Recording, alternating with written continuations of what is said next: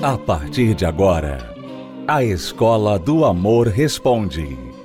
Apresentação: Renato e Cristiane Cardoso.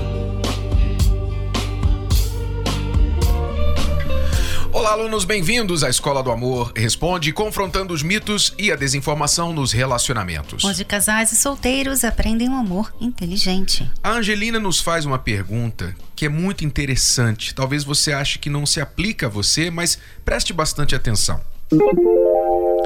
Eu gostaria de saber, Renato e Cris, qual a probabilidade de um relacionamento entre um cristão e um muçulmano dar certo?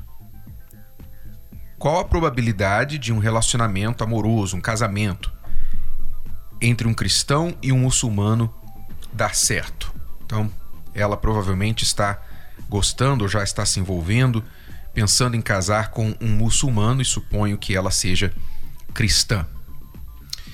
Bom, primeiramente, antes de responder essa pergunta, eu queria dizer que quando você tem que perguntar quando você vê a necessidade de perguntar qual a probabilidade que um certo relacionamento tem de dar certo, é porque já tem alguma coisa aí que te traz dúvida se isso realmente vai dar certo. Ou algo que está te dizendo isso provavelmente vai dar errado. Uhum, com certeza.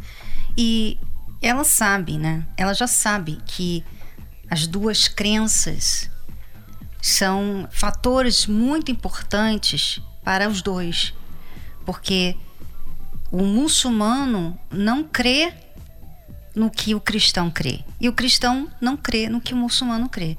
Então você você coloca duas pessoas que creem coisas diferentes, né, de forma diferente, e pensa assim, bom, tirando a fé de lado, vai dar tudo certo. Só que a fé normalmente Talvez o que acontece aqui é que não é para ela, não é o centro da vida dela, não é a base da vida dela, não é a estrutura da vida dela. Então, realmente, quando a fé não é não é uma fé prática, a pessoa não pratica a fé que ela diz ter. Ela tem essa fé porque ela fala como muita gente fala, ah, eu creio em Deus, só isso.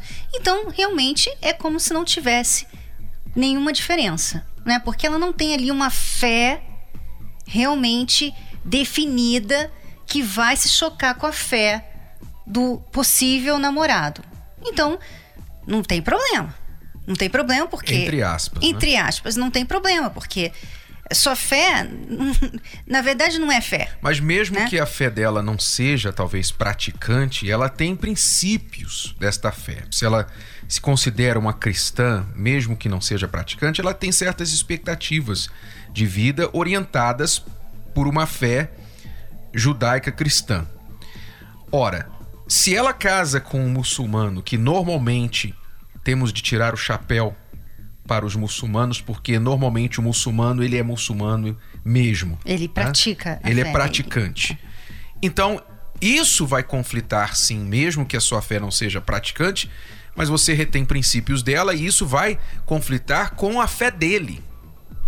E aí que começam os problemas. Então, primeiramente, quero deixar já claro aqui: se você tem que perguntar a probabilidade de um certo relacionamento dar certo, é porque você já tem dúvida e algo já está te dizendo que vai dar errado. Tá? Então, cuidado se você está vendo a necessidade de se perguntar isso. Agora, mais especificamente, a sua pergunta. Nós moramos em Londres quase 12 anos, Cristiane e eu. E lá no nosso trabalho nós encontramos muitos muçulmanos e também pessoas casadas, especialmente mulheres casadas com muçulmanos, porque tinha uma questão específica na Inglaterra, como em muitos países onde há muitos imigrantes, em que um imigrante ele costuma casar com um nativo da terra para regularizar a situação dele de documentação. E muitas britânicas, muitas pessoas, muitas mulheres que se casavam com muçulmanos, elas vinham buscar ajuda exatamente porque o casamento estava, na opinião delas, resumindo o que elas nos diziam, nos contavam, um inferno. Por quê? Por que o inferno? Porque, em primeiro lugar, o muçulmano tem uma opinião muito diferente da mulher do que a maioria de nós na cultura ocidental. Né? Eu não estou dizendo que o homem ocidental é lá grandes coisas, mas há diferenças. Então a expectativa da mulher com relação ao casamento, a mulher de orientação cristã, vai ser muito diferente da expectativa do marido muçulmano. Isso é só um dos problemas. Aí você vai empilhando os problemas quando chegam os filhos. Por exemplo, em que fé os filhos vão ser criados? Na fé cristã da mãe ou na fé muçulmana do pai? É, sendo que o pai, o muçulmano, ele é bem definido na fé dele e ele não vai aceitar que os filhos sejam cristãos. Ele não vai aceitar isso, né? Então é aquilo, né? Mesmo que ela não seja uma cristã praticante, ele é praticante, muçulmano praticante. E a fé dele vai acabar sendo a fé que vai ser imposta aos filhos. E ela vai ter que acabar também aderindo a essa fé. Porque ele vai querer dela, ele vai esperar dela certos comportamentos que essa fé dele tem, uhum. que impõe nas mulheres. Então, quer dizer, é muito difícil. A gente sabe que tem gente que ainda assim, sabendo que é difícil, entra no relacionamento mesmo assim. Mas é muito difícil fazer funcionar, porque as pessoas, elas pensam só no amor. Ah, ele me ama, é, eu pensa amo que o amor é o tal, suficiente. Né? E elas esquecem que a realidade do dia a dia, o amor, ele não, não faz nenhuma diferença. Né? Você pode amar muito aquela pessoa e não conseguir conviver com ela. Exato. E já começa da data do casamento, porque nós realizamos muitos casamentos no nosso trabalho e muitas vezes nós temos pessoas que chegam a nós e não precisa ser de uma fé tão diferente como o cristianismo e islamismo, não. Pode ser, por exemplo, duas igrejas, duas denominações cristãs diferentes. Uhum. Às vezes o casal já começa a brigar depois que pede em casamento e passa aquela alegria do sim e começam os planejamentos, já começam as brigas. Por que as brigas? Não, eu quero casar na minha igreja. Não, a gente vai casar na minha igreja. Não, eu pensei que eu sempre deixei bem claro para você que quando a gente casar, você vai vir para minha igreja. Não, não. Eu não saio da minha igreja. Pronto, já começaram os problemas. Então não é assim tão simples. O ideal, veja que quando a gente olha nessa questão de fé, não é por acaso que lá na fé bíblica Deus orientava o seu povo a casar com pessoas do mesmo povo, com pessoas da mesma fé. Isso não é discriminação. Isso não é discriminação, isso é respeito à fé dos outros. É respeito. Porque se eu vou casar com uma pessoa de uma outra fé, aí eu vou chegar e impor a minha fé sobre essa pessoa, isso sim é desrespeito. Que é o que acontece. A gente vê às vezes a pessoa, ela faz isso, ela casa com uma pessoa que não é da fé dela. E aí, por exemplo, vamos dizer a cristã, ela casou com um incrédulo, tá? Não precisa nem ser de fé. Um incrédulo, uma pessoa, um ateu. Aí domingo de manhã ela quer ir na igreja, o ateu não quer ir. Ele não quer ir, acabou. E ela fica chateada. Poxa, mas você tinha que estar comigo lá. Poxa, todo mundo vai com a família. Você poderia pelo menos ir comigo. Ela fica chateada, ela estressa o casamento. Por quê? Porque ele, e ela sabia disso antes de casar, ele não tem a mesma fé dela. Quer dizer, a pessoa tem que entender que você vai ter que fazer muito mais esforço, você vai ter que relevar muito mais do que já vem com o casamento. Todos os esforços e tudo que a gente releva naturalmente dentro do casamento, a pessoa que tem fé diferente, ela vai ter que fazer muito mais, vamos dizer 100 vezes mais. Basta né? você olhar, aluna, basta você olhar para os casais, os casamentos daquelas pessoas que uma tem fé, a outra não. Ou uma tem uma fé, a outra tem outra fé. Basta você olhar na prática como são esses casamentos.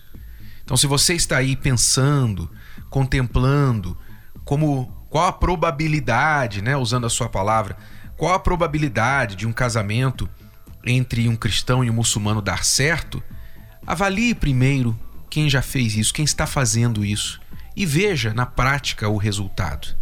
Não é por acaso que Deus sempre se posicionou contra esta posição. Quem é da fé busca se casar com quem também é da fé. isso em si mesmo é uma prova da fé que você tem. Porque se a sua fé é verdadeira e genuína, você vai crer que essa orientação que veio do próprio Deus é para o seu bem. Você vai obedecê-la e vai crer que ele sim vai dar, vai providenciar uma pessoa desta fé que você tem para você. Não tem essa dúvida. Não duvide da fé que você tem, senão tudo entra em questão, tudo começa a ficar aí no ar. Se você realmente vive a fé que você diz que tem ou não. Bom? Vamos a uma pausa e já voltamos com mais perguntas e respostas às perguntas dos nossos alunos aqui na Escola do Amor Responde com Renato e Cristiane Cardoso. Acesse o nosso site escola do amor responde.com. De que adianta ter sucesso profissional sem ser feliz no amor? De que adianta ter tantos bens sem ser feliz na família? Reconstruir a relação após a quebra de confiança entre o casal é difícil, mas não impossível. Achei ele muito importante para minha vida. Ele abriu bastante a minha mente, né? E eu gostei bastante do conteúdo do livro. Amei demais. Reconstruir a relação após a quebra de confiança entre o casal é difícil, mas não impossível. Eu achei um grande aprendizado. Ele consegue esclarecer todas as dúvidas, inclusive curar todas as feridas, as mágoas existentes no coração. Faça parte do movimento Casamento Blindado. Leia o livro, dê de presente. Converse com o seu cônjuge e amigos sobre o que aprendeu. Adquira já pelo site casamentoblindado.com ou ligue para 0 operadora 21 3296 9393. 0 operadora 21 3296 9393. Você está ouvindo a Escola do Amor Responde com Renato e Cristiane Cardoso. Veja só o que aconteceu com a Marina. Veja se você se identifica com a situação dela. E voltamos já já. Eu vim de uma família destruída. É, os meus pais brigavam muito. Eu presenciava agressões. É, inclusive teve um episódio que meu pai e minha mãe estavam brigando e eu com medo deles se machucarem, até de se matarem, eu entrei no meio e meu pai me pegou pelo cabelo, assim, me jogou da cozinha na sala, jogou longe. Eu cresci traumatizada, com medo de traição. Eu achava que nenhum homem prestava. E eu tive quatro relacionamentos frustrados. Inclusive, um deles eu sofri agressão física. E além de apanhar, eu queria morrer, porque eu, eu quis cometer o suicídio por duas vezes. Uhum. Então, assim, eu cheguei muito frustrada, eu tinha complexo. Enfim, eu achava que a culpa era dos meus pais, que eu não merecia ter passado aquilo. E até então, antes de eu chegar na terapia, eu não entendia o porquê que eu sofria aquilo. Às vezes, nos, nos, meus relacionamentos, eu via acontecer as mesmas brigas dos meus pais comigo. Isso porque nem casada eu era, né? Só uhum. namorei. Então, assim, é, eu não via mais saída. Então, eu pensava, eu olhava de um lado, olhava do outro, eu falei, eu nunca vou ser feliz. Como que você está agora? O que a terapia fez por você? é, a cura interior, principalmente. Né? Hoje eu tenho alegria, hoje eu não preciso de uma pessoa do meu lado para eu me sentir feliz, valorizada. E eu sou muito grata por isso, mas eu queria é, falar uma coisa que me ajudou muito, que a Cris falou numa palestra, que como eu tinha mágoa dos meus pais, ela falou assim: você critica tanto os seus pais por eles terem errado, mas e você? O que, que você tem feito diferente? Você tem cometido as, os mesmos erros deles e o seu fim vai ser o mesmo. Foi aí que eu despertei e falei: não, eu preciso mudar. E hoje eu me sinto preparada para um novo relacionamento. O que aconteceu com a Marina acontece muito, é muito comum. Né? Você vê seus pais dando um péssimo exemplo de homem, de mulher, de casamento e você crescer culpando seus pais por ser uma pessoa infeliz no amor. Isso é muito comum. As pessoas tendem a culpar os pais, culpar a situação financeira, culpar da onde veio, onde nasceu, o que aconteceu na infância, culpar um monte de coisa, Deus e tudo mais. Só que pensando assim, vamos pensar juntos. O que adianta você culpar alguém pela sua infelicidade? Você está resolvendo o seu problema? Você não está. Você continua tendo problema, você continua infeliz, você continua tendo dedo podre. Então, é hora de você parar de culpar as pessoas. O que aconteceu no passado, sim, as pessoas erraram, teve muita coisa errada que aconteceu, sim, mas é hora de você fazer alguma coisa por você. Fazer o que talvez os seus pais não souberam, não tiveram oportunidade de fazer. E é isso que você aprende através da terapia do amor.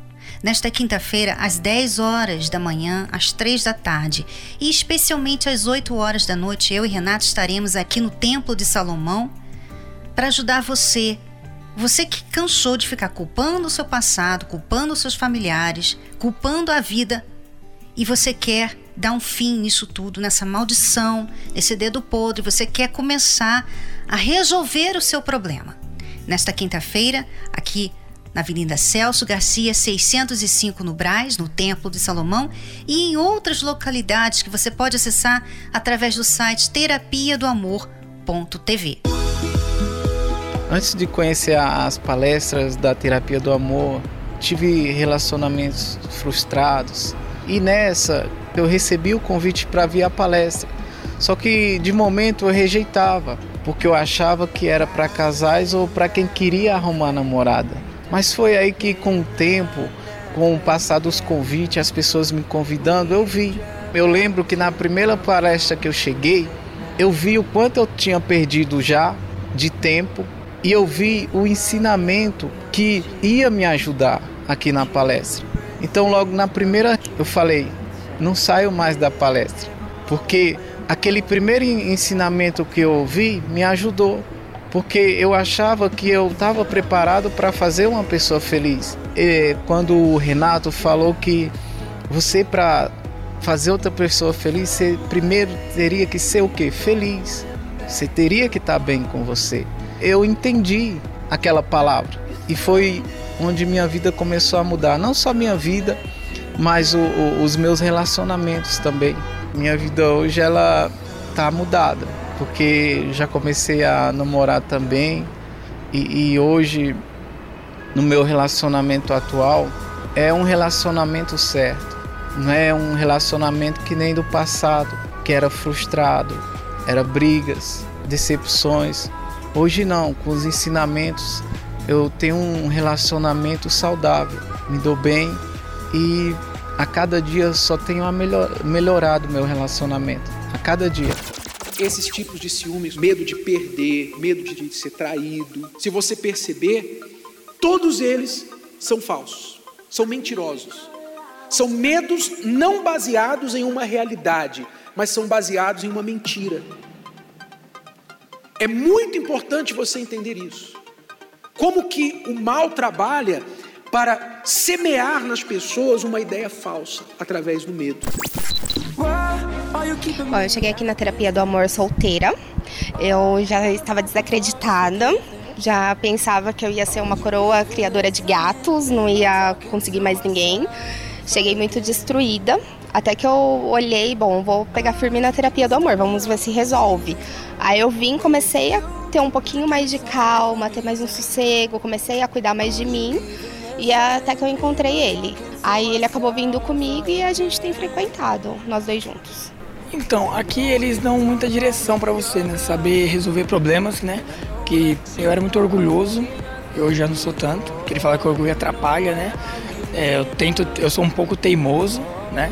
Eu tento deixar, também tento ser um pouco menos teimoso com ela um pouco mais paciente também com ela também. Tem um defeito que eles focam bastante em relação aos ciúmes. Até mesmo antes de eu conhecer ele era insuportável.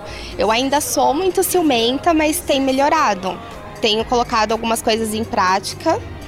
Tem melhorado, é aquele negócio, não vai melhorar da noite pro dia. Então, mas a mudança vem acontecendo. Teve uma até uma, uma palestra que a Cris falou que a gente tem que se doar um pouco mais pro, pro homem, porque às vezes ele chega e vê aquela mulher com aquela cara emburrada, é, e ele vai e tem que fazer as coisas e chega cansado. Então é, é bom, foi uma coisa assim que me ajudou bastante. Você guarda uma coisa que aconteceu e você fala para você mesma: Eu nunca vou me esquecer. Eu nunca vou me esquecer do que aconteceu, do que você falou, do que você fez daquele dia. Quer dizer, você já está determinando que você nunca vai se esquecer. Ou quantas pessoas falam assim: Eu não mando no meu coração. Eu não consigo esquecer do meu ex. Eu não amo mais a minha esposa. Você pensa assim: não, eu estou falando, é só o que eu sinto. Não, na verdade, é como se você estivesse determinando, carimbando aquilo. Aquilo agora é uma coisa oficial. Antes era uma coisa assim que era aquele sentimento que pode muito bem ser passageiro, se você determinar. Eu tive alguns relacionamentos frustrados porque eu realmente não me conhecia. Acho que essa para mim é a palavra da terapia, assim, é se conhecer eu tinha um problema de, de autoestima e acho que vindo é, nas reuniões da terapia eu me restaurei, assim, nesse sentido, tenho me restaurado, né? Realmente a minha autoestima é, melhorou, é, eu gosto mais de mim e eu acho que eu tenho me preparado melhor para um próximo relacionamento.